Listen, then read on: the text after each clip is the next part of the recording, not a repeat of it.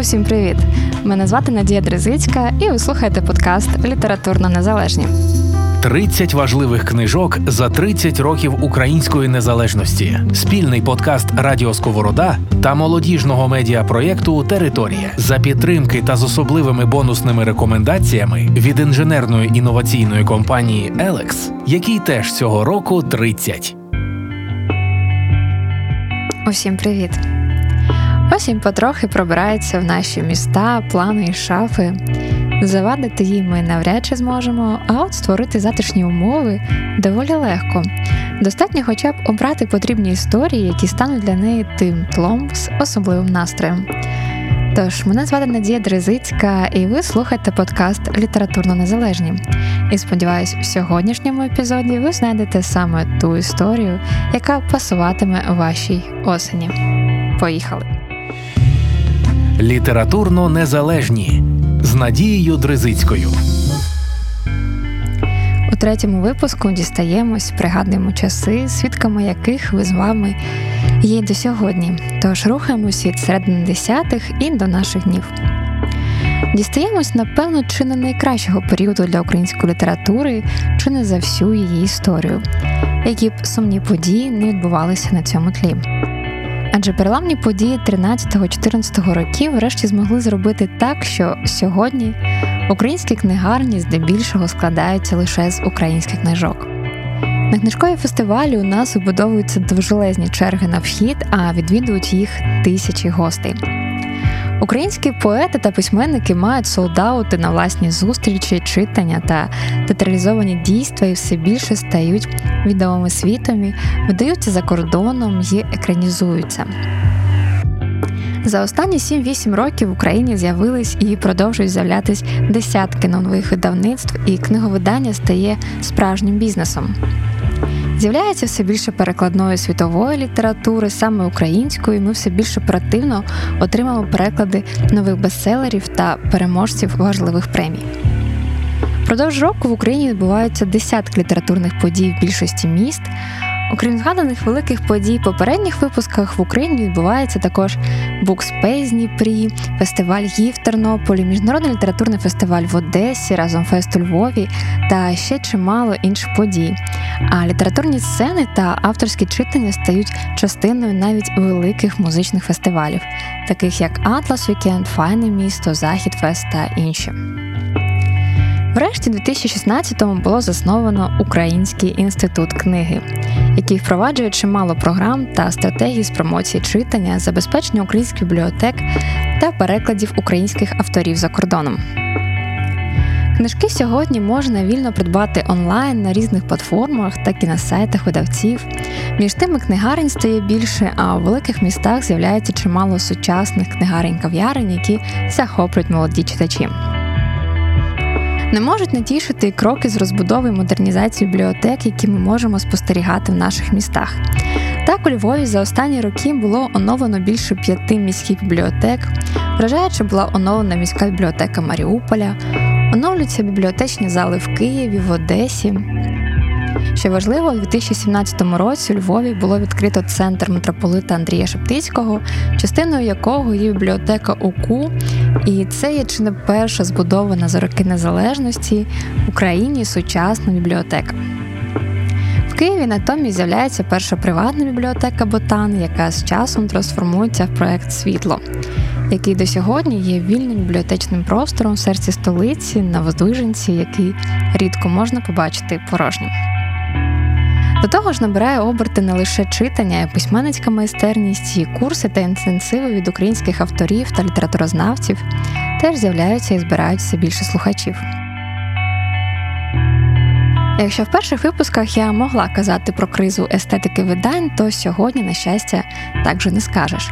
Оформлення українських книг все частіше стає справді цікавим, вражаючим і все більше видань викликають насолоду ще й візуально. Все більше з'являється артбуків та мистецьких видань, все більш затребуваними стають ілюстратори, а поштовхом до розвитку цього процесу стають і нові премії в галузі книжкового дизайну. За останні роки в Україні потрохи набуває оберти букблогінг. в різних соцмережах, що так чи інакше сприяє популяризації читання, та й подкастів літературних нас вже теж вдосталь. А власне, одним із перших і популярних подкастів України, які виходили ще до подкаст-буму, був саме літературний подкаст Акустика тіней від Іванки Шкромиди, який я дуже раджу послухати. Звичайно, події 13-14 років не могли не вплинути на літературу змістовно. Цілий ряд художніх і нехудожніх книг, присвячених Майдану та війні на Сході, до сьогодні виходять в Україні. Події так чи інакше, якщо не стають головною темою, то є тлом для багатьох історій та життя героїв, осмислюються і подаються з різних сторін. Зокрема, маємо інтернат Сергія Ждана, абрикоси Донбасу Любові Якимчук, Євромайдан, Хроніка відчуттів, збірка волонтерів та чимало антологій, віршів Майдану та багато інших. Сумною залишається, на жаль, хіба статистика читання в Україні. За даними інституту книги, активними читачами є лише 46% українців. Це ті, хто читають хоча б раз на місяць. Щодня беруть до рук книгу лише 8%, більше ніж раз на тиждень читають 27%. У боротьбі за увагу література з великою різницею поступає телебаченню, соцмережам та іншим варіантам проведення часу, і читання посідає лише дев'яте місце серед інших видів щоденного дозвілля українців. Але є й статистика, яка не може не тішити. З 2018 року українська мова вперше випередила російську в питанні читання, і більше відсоток читачів зазначають, що їм читати українською зручніше, ніж іншими мовами. Тож на цьому пропоную перейти до книг, також, звичайно, українською від українських авторів. А перед цим нагадаю, аби ви дочекалися кінця випуску, де вас чекатиме особлива книжкова рекомендація від наших друзів та партнерів компанії Elex.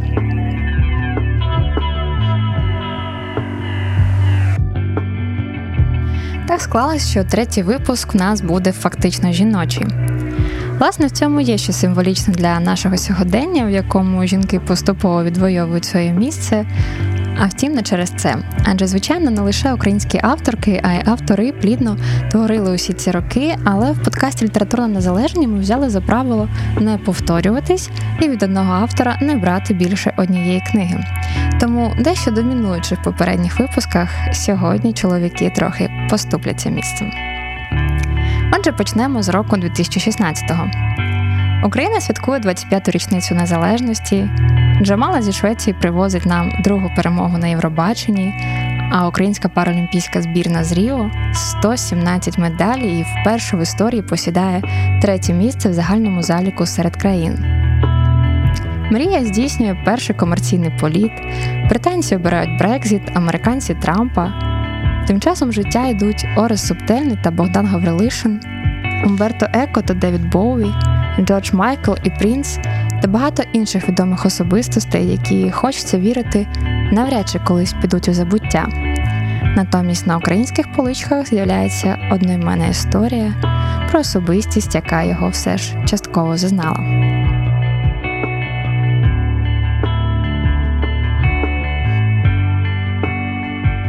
Це мій роман про 20 століття, мої 100 років, але не самотності, а втраченої пам'яті.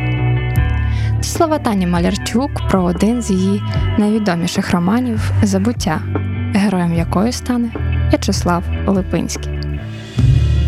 Літературно незалежні від Радіо Сковорода та молодіжного медіапроєкту Територія. Забуття це романізована біографія, де зустрічаються історія і сьогодення, де зустрічається видатна історична постать В'ячеслав Липинський та сучасна молода українська жінка, яка досліджує його життя.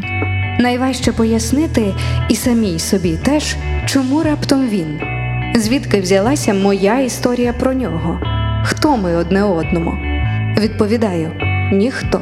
Вона по шматочках віднаходить згадки і відомості про нього в старих газетах та книгах і паралельно переосмислює власне життя сторінка за сторінкою. Роман з'явився у 2016 році, і тоді на черговій тривалій хвилі переосмислення української історії, здавалося, був дуже вчасним. Втім, робота над ним розпочалася задовго до цього. Над романом авторка працювала 4 роки, а один з них один рік в Австрійській національній бібліотеці.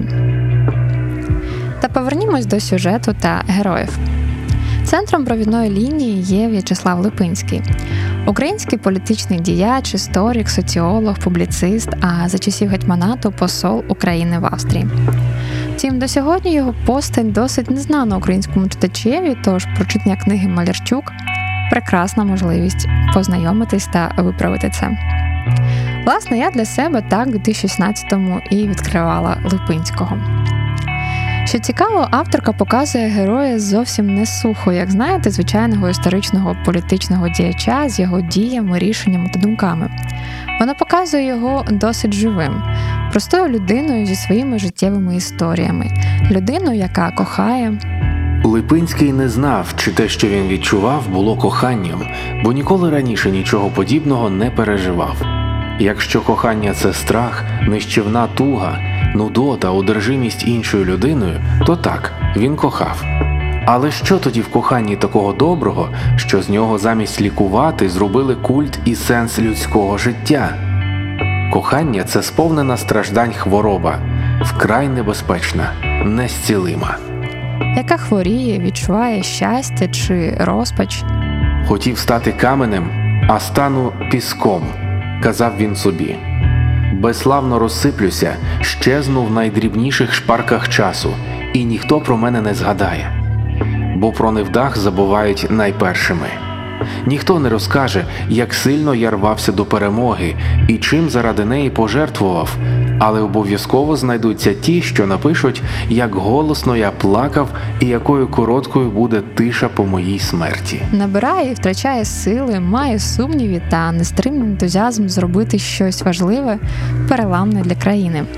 Вона робить його більш близьким читачу. Мало бути патріотом до глибини душі. Треба бути патріотом до глибини кишені. В той самий час, вміло змальовуючи всю тогочасну епоху, оточення Липинського передає настрої, які панували, цитує листи. Друга лінія роману це історія життя сучасної української жінки, молодої письменниці з її власними страхами, драмами, болями. Я завжди хотіла бути розумною, але прогавила свій шанс, так і не скориставшись природним даром накопичувати знання. Дізнаватися було моєю пристрастю, аж доки інша пристрасть, жіноча, людська, не взяла наді мною гору. Замість тренувати розум, я вправлялася в стражданні. Замість запоєм читати, я запивала нестерпний біль алкоголем. Я віддала перевагу любові і занехаяла високе мистецтво ясного мислення. Роки, які треба було присвятити щоденній кропіткій самоосвіті, промайнули в погоні за особистим щастям, яке само по собі є лише ілюзією щастя, ілюзією погоні. Щасливішою я не стала, а втрачений час неможливо надолужити. Я пізнала почуття, але не пізнала мудрість. Яка починає заглиблюватись в історію незнаного їй Липинського і водночас поринає у власні спогади, занурюючись в історію своєї родини. І це згадування стає для неї певним порятунком. Згадувати моя розкіш. Я напружуюся, чманію, ніби падаю в якийсь бездонний вертикальний тунель, і немає за що вхопитися. Пальці даремно шкребуться об ідеально гладку поверхню. Я падаю в минуле. Хочеться закричати, але голос завмирає в надрах тіла, що його вже незабаром не можна буде назвати моїм.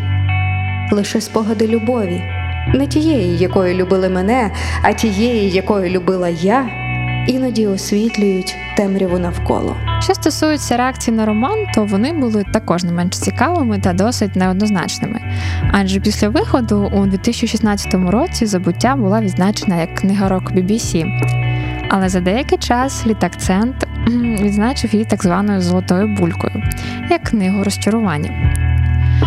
Зокрема, журі закидали Малярчук, цитую, брак текстового м'яса, повідомлення всім відомих історичних фактів, відсутність інтриги, недолугі діалоги та інше. Але я все-таки схильна поділяти думку BBC і щиро раджу до прочитання забуття. Це досить чуттєва глибина історії, яку проживаєш на одному диханні. Якій віриш. І, власне, це книга, яка відкриває нам долю, яка не має піти у забуття. 30 важливих книжок за 30 років незалежності. Йдемо далі. Рік 2017.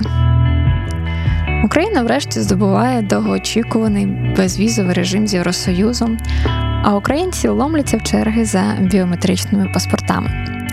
Під заборону потрапляє низка російських соцмереж, інтернет-порталів, програм та телеканалів, що, попри чимале обурення, важко назвати великою втратою. Натомість на екранах стає все більше українських фільмів, все літо в Україні не стихають десятки фестивалів, тиражі і кількість виданих книг також поступово збільшується. І, власне, однією з книг цього року, про яку хочеться поговорити, це Земля загублених або маленькі страшні казки Катерини Калитко. Катерина Калитко відома українська поетеса, письменниця, перекладачка, а Земля загублених її друга збірка короткої прози, до якої увійшли дев'ять оповідань, таких собі маленьких, страшних казок. І казки дійсно страшні, хоча навіть скоріше моторошні, а втім, відриватись від них не стає сили.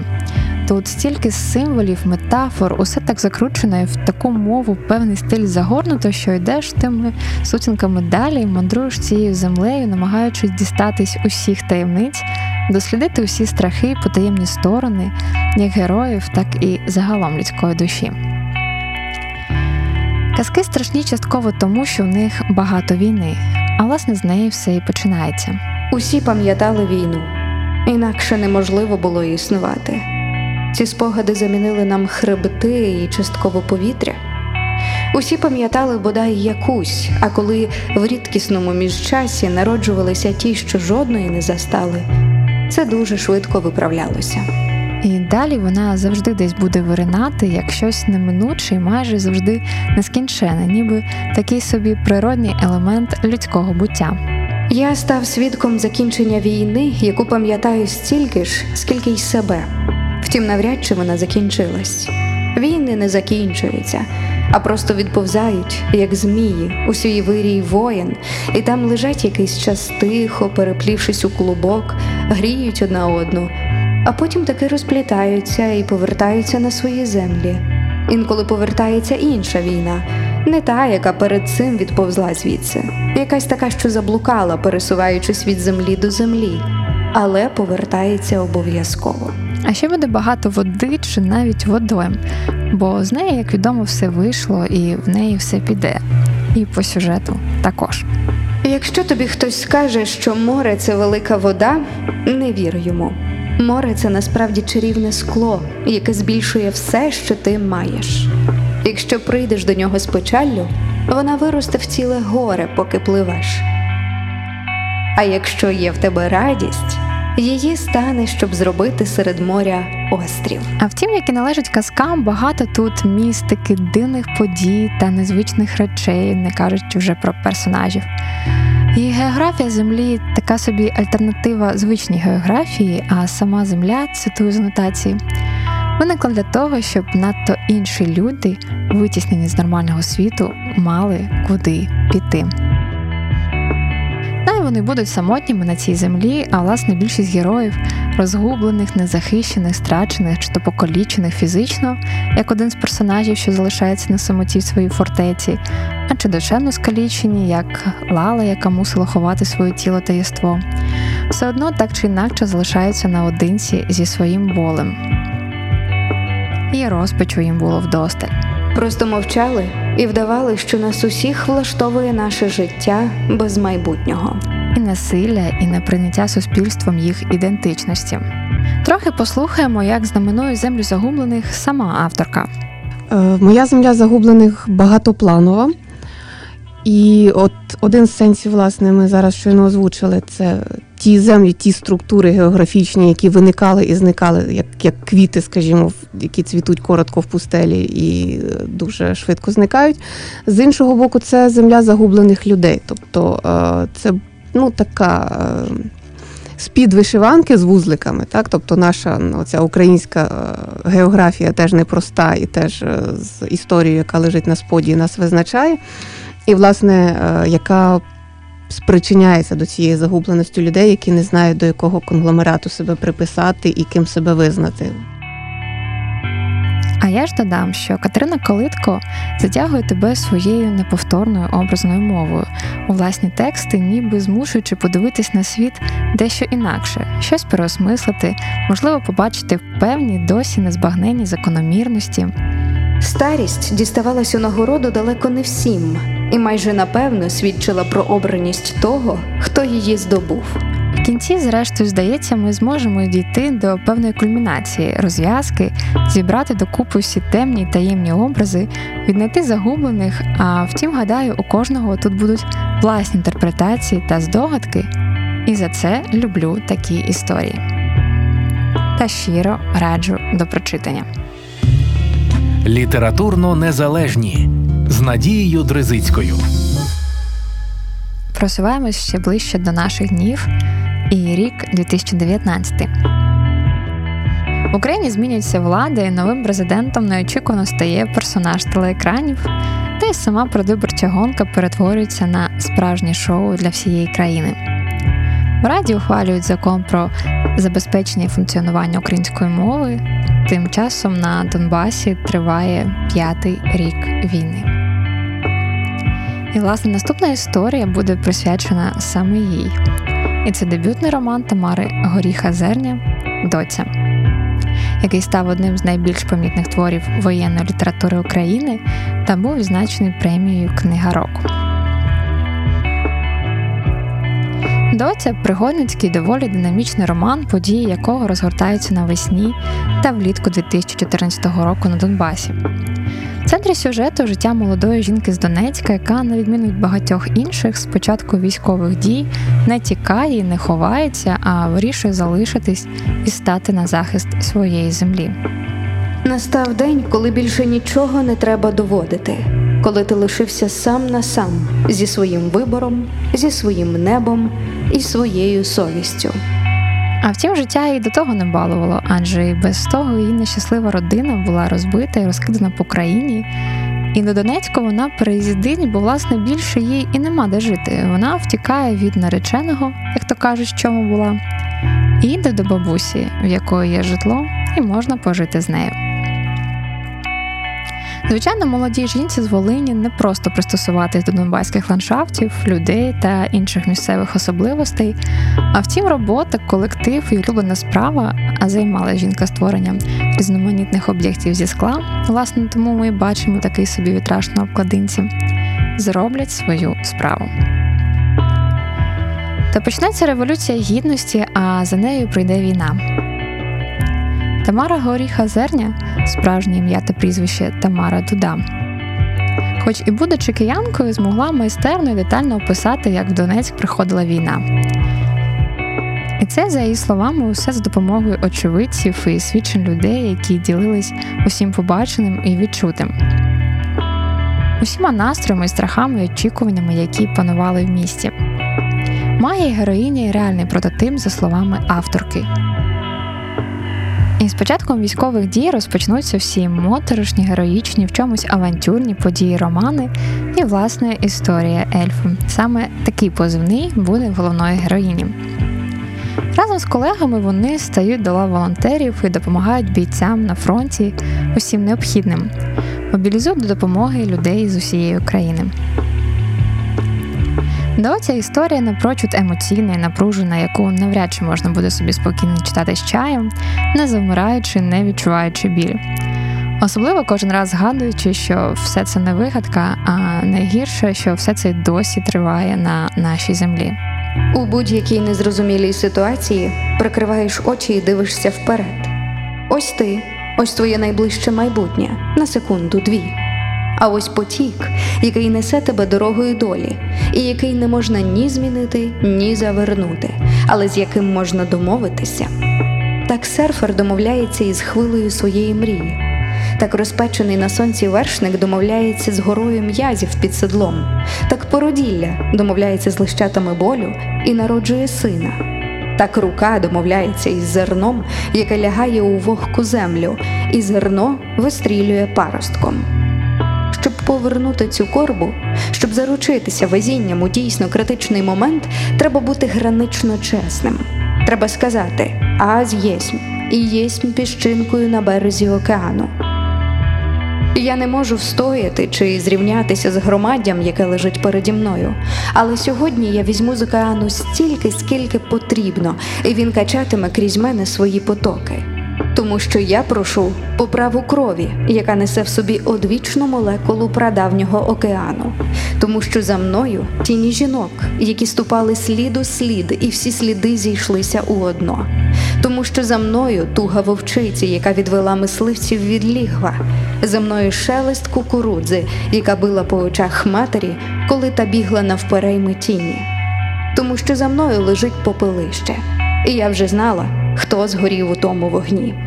Якщо про життя на Донбасі авторці довелося розпитувати очевидців, то про волонтерський рух їй не варто було казати, адже Тамара Горіха Зерня 2014 року була волонтеркою в зоні АТО і широко відома своєю діяльністю. Доця це історія з характером, і ви це відчуєте, читаючи сильним жіночим характером. Війна це закритий чоловічий клуб, тільки жінкам чомусь рикошетом прилітає. Написана вона глибоко і пронизливо, відкриваючи світ і стан людини на війні. Це була одна з прикмет нового часу. Ми навчилися не задавати запитань. А втім, і не залишає вона без надії. Ми підбадьорювали один одного в очікуванні того самого світанку, який обов'язково настане. Добро перемагає зло, так? А ми були на світлій стороні. Я вам гарантую. Літературно незалежні від Радіо Сковорода та молодіжного медіапроєкту Територія.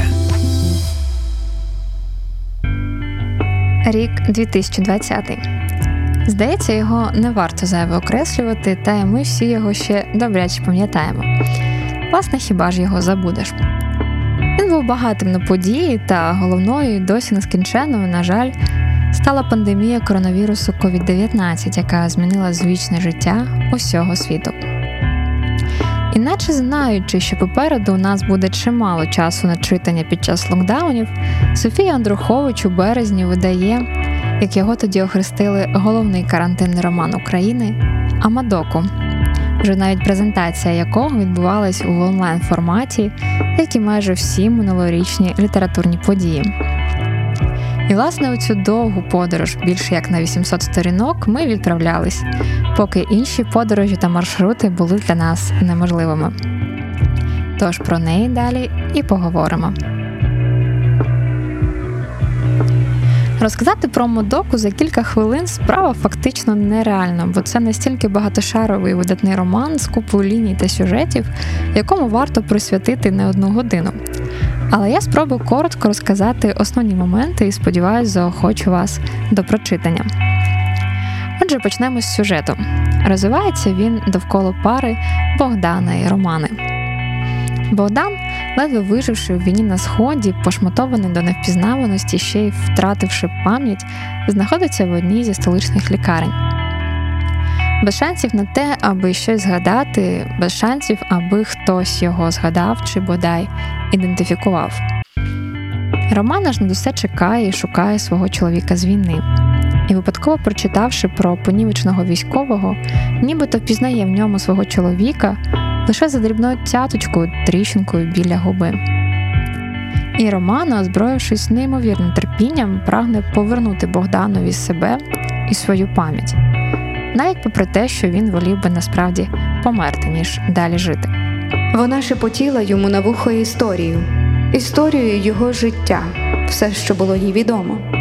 Як його звали, хто він і звідкиля, ким були його батьки, як минуло його дитинство, все, що колись він розповідав їй про себе сам, ще на початку їхньої любови, в темряві, в обіймах, гола шкіра до голої шкіри. Говорить нам Софія Андрухович. Сила любові е, Романи така велика, що вона може впізнати цього чоловіка, якого більше ніхто не може впізнати, навіть він сам себе не може впізнати. Але вона за якимись своїми інтуїтивними якостями вона впізнає, що це її чоловік, справді її чоловік, якого вона так довго чекала, шукала, і ось вона його не збирається тепер відпускати. І в цій історії справді багато любові, сильної, шаленої, чистої, прозорої, а подекуди водночас і згубної, впертої, зрадженої. Люди зраджують найближчих, аби тільки зберегти собі клаптик уявної безпеки. Люди зраджують із примусу, зраджують від страху, зраджують через погрози і під тортурами, зраджують добровільно, проявляють ініціативу у зраді, випереджають замовлення на зраду. І з часом до нас приходить розуміння, що Романа не допомагає Богдану віднайти свою пам'ять, а створює йому просто нову і зовсім іншу. Вона створює для нього нову реальність, нову родину і новий контекст життя. Назва роману відсилає нас до легенди навколо озера Амадока або Амадоцького озера, яке згідно Геродоту знаходилось на теренах теперішньої України. Озеро протягом віків було зображено на середньовічних картах, та потім загадково воно зникло. Власне, озеро є однією з метафор роману, на які він до слова ну дуже багатий. Але хай про них трохи розкаже авторка. Метафор в романі багато, і персонажі є метафорами, і ситуації є метафорами. Якісь особливості цих героїв, кожного з них, і ця понівеченість зовнішня, якої теж багато. Вона не тільки у випадку Богдана, але ми зустрічаємо знову і знову. Наприклад, Романа е, має на спині дуже великий шрам, який за яким стоїть якась така страшна історія, але е, Швидше не це є цікавим, а просто наявність такої пошрамованості. І звичайно, що всі ці зовнішні вади вони є метафорою чогось трохи іншого. Е, І як на мене, ця метафора стосується кожного з нас. Е, того, що людина за природою своєю уже від самого свого народження і в ході виховання, в ході розвитку зазнає різних таких деформацій. Е, від своїх батьків, від родини, від оточення, від різних ситуацій, в які вона потрапляє, і ці деформації е, визначають її і формують її, і визначають спосіб її мислення і її поведінку. І факторами теж такої деформації стають історичні події, про які е, розповідаються у романі, е, зокрема, наприклад, Голокост, чи Друга світова війна, чи сталінський терор, чи, наприклад, те, що ми маємо зараз. Така от ситуація е, пов'язана з поширенням вірусу, чи е, війна на сході, теж яка є однією з е, головних ліній у романі Амадока. І так, роман пройдеться чи не по всіх кровавих і драматичних сторінках української історії. Буде тут багато крові і сліз, бо зрештою не обійдеться без війн, голокосту, репресій і розстріляного відродження, радянських років непростих і сучасної України з її війною на сході. Тут будуть Хвильовий і Рильський, Зеров і Домонтович, Дерейхмара і Филипович, їх листи, думки, почуття, їх історії і, зрештою, їх обірвані долі. Історію треба розповідати так, щоб вона сама по собі допомагала слухачам. Особливе місце в романі займають світлини, які, власне, є відбитками пам'яті. Але що цікаво, світлини не зображені, а описані, як рідкісні фотографії з давнього минулого, так і сьогоднішні світлини з інстаграм. До того ж, сам знаєш, у ті часи фотографій не могло бути тисячі і сотні тисяч, більшість із яких можна було тут же стерти назавжди, залишивши тільки ту, яка подобається. Результат завжди мав у собі елемент фатуму, приреченості. Ти не відбирав варіанти, формуючи бажану тобі личину, придатну для демонстрування іншим. Отримував один із небагатьох власних відбитків, власних діагнозів, щось невблаганне, остаточне і невиправне. А Мадока глибокий, пропрацьований до деталей, витончений, інтелектуальний. Тут можна довго продовжувати роман, де перетинаються різні лінії, долі і вигаданих, і реальних постатей, які, наче нитки мережеві, переплетені між собою. Десь ці нитки опалені, десь обірвані, десь заплямовані кров'ю. А втім, Бадока це історія про пам'ять, як ґрунт, з котрого все вийде, про минуле, якого не позбутись, навіть якщо ти дуже не хочеш його знати, про суспільство, яке пошрамоване. І це історія про націю, яка подекуди настільки боїться озиратися в минуле, що може все і забути, і будь-що їй зможуть подати за правду. Забуваючи свою історію, своїх ворогів та героїв, вона здатна загубити себе і своє обличчя, яке потім ніхто не зможе впізнати і розпізнати. 800 плюс сторінок багато кого лякають, але тут немає зайвого, і історія не є задовгою. Це мозаїка, яку, певно, кожен зможе зібрати, як він її бачить, зробити свій візерунок і свій висновок. Когось в кінці чекатиме несподівана відповідь, а для когось тільки відкриються нові питання. Особливою насолодою є мова Софії Андрухович і те, як вона подає та розкриває історію, які емоції та думки з тебе виймає. Яка різниця між видами зрад і чи вона існує? Що потрібно, аби зраду пробачити, а що, аби її зрозуміти? І чи потрібно зраду пробачати і її розуміти? І чи бувають зради, яких ні пробачити, ні зрозуміти неможливо? Однозначно не перебільшу, сказавши, що це один з найголовніших українських романів останніх років, які дійсно варто прочитати, і я щиро це раджу. Не кожен свідомий, що є не тільки собою, а й усіма іншими. Не кожен знає навіть, що є собою. Вже не кажучи про те, щоб винести незнання назовні, зробити його видимим, приковувати ним погляди і привертати увагу, зароджувати неясні сумніви, будити притлумлені спогади. Літературно незалежні з Надією Дризицькою. А наостанок, врешті, у третьому випуску ми дістаємось поезії. Складаючи перелік для подкасту Літературно незалежні, ми навмисно вирішили не брати окремі поетичні збірки українських авторів. Адже поезія це настільки тонка і чуттєва матерія, в якій напрочуд складно, а може й загалом не варто когось виділяти, якщо при цьому когось доведеться оминути увагою. Сучасна українська поезія багата десятками видатних поетів, і вони, певно, варті не лише окремих випусків, а може й окремих подкастів. Втім, є в нас одне важливе видання, яке фактично усуває цю складність та проблему, і це величезна антологія української поезії від Тичини до Жадана, яку давно очікували і яка врешті побачила світ у 2016 році. Власне, антологія, укладена Іваном Малковичем, є масштабним зібранням, до якого увійшли тисячі поезій від більше ніж 150 українських авторів. Гадаю, ви бачили цей, хоч і компактний, але добрячий томик у синій політурці, який, на мою скромну думку, повинен мати своє місце на поличках порядної української родини. Усіх авторів я, звичайно, перераховувати не буду, але будьте певні, що це одне з найповніших зібрань, які є на сьогодні, яке є певним зрізом української поезії, де зібрано чимало імен, можливо, забутих, можливо, незнаних масовому читачу. Згадано розстріляних, вбитих, закатованих, віднайдено поезії тих, про кого майже нічого не відомо, як, наприклад, про Євгена Бунду. А є, звичайно, ті, до кого ми сьогодні маємо щастя ходити на поетичні читання, маємо щастя слухати, дослухатися і бути сучасниками. Що важливо, до творчості кожного автора подається ще його біографія, що дозволяє нам познайомитись з ними ще ближче.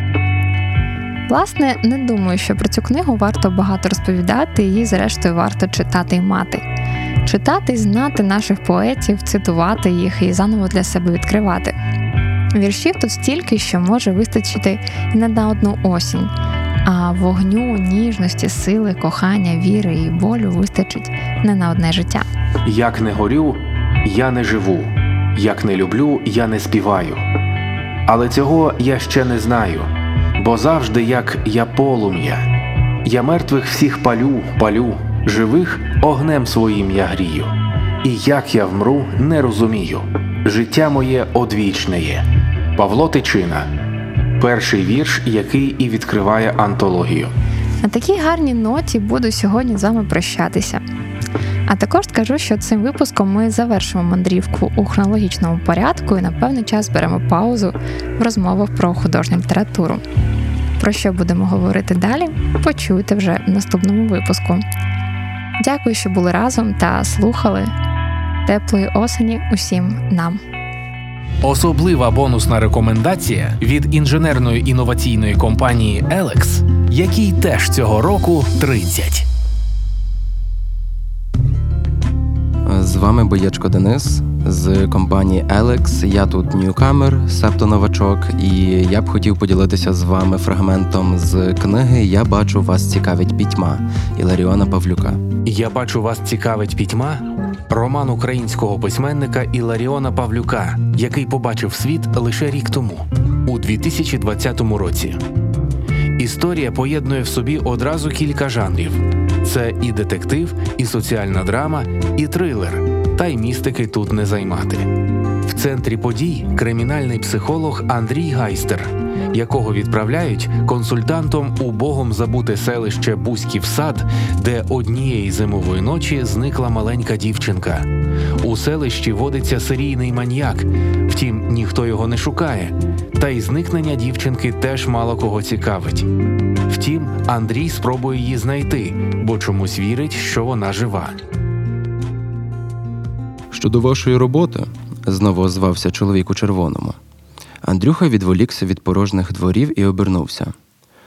А що, як я скажу, що причин, через які люди коять зло, всього лише сім, продовжив той. Ні більше, ні менше. Сім. От і вся ваша ціла наука. Типу, сімох гріхів чи як? Смертних гріхів, виправив Харитон. Андрій гмикнув. Як у тому фільмі, коли маньяк убивця загодував до смерті товстелезного чувака ненажеру? Непоганий фільм, погодився Харитон, ніби й не вловивши глуму. Але зажерливість це неправильний переклад з латини. Гріх зветься ненаситність, а це, погодьтеся, все змінює. А ви цікавитесь релігією? Скажу так: мене цікавить пітьма. І вас я бачу теж, якщо обрали роботу копатися в людських пороках. Оце ви закрутили, неуважно відповів Андрій. Я не ставлюсь до цього аж так по-філософському. Немає значення, як до цього ставитеся ви, зітхнувши прорік Харитон. Важливо, що з цього приводу думає вона. Думає хто?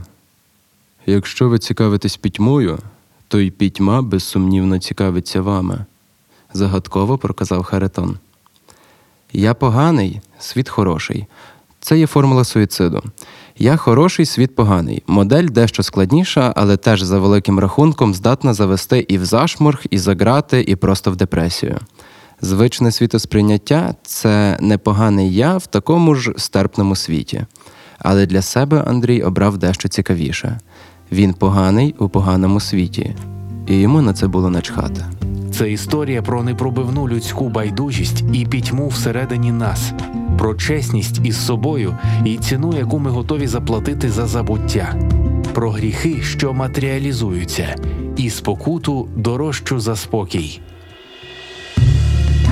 Подкаст Літературно незалежні з Надією Дризицькою від Радіо Сковорода та молодіжного медіапроєкту Територія 30 важливих книжок за 30 років української незалежності. За підтримки та з особливими бонусними рекомендаціями від інженерної інноваційної компанії Elex, який теж цього року 30 по вівторках на SoundCloud, Google та Apple Podcasts.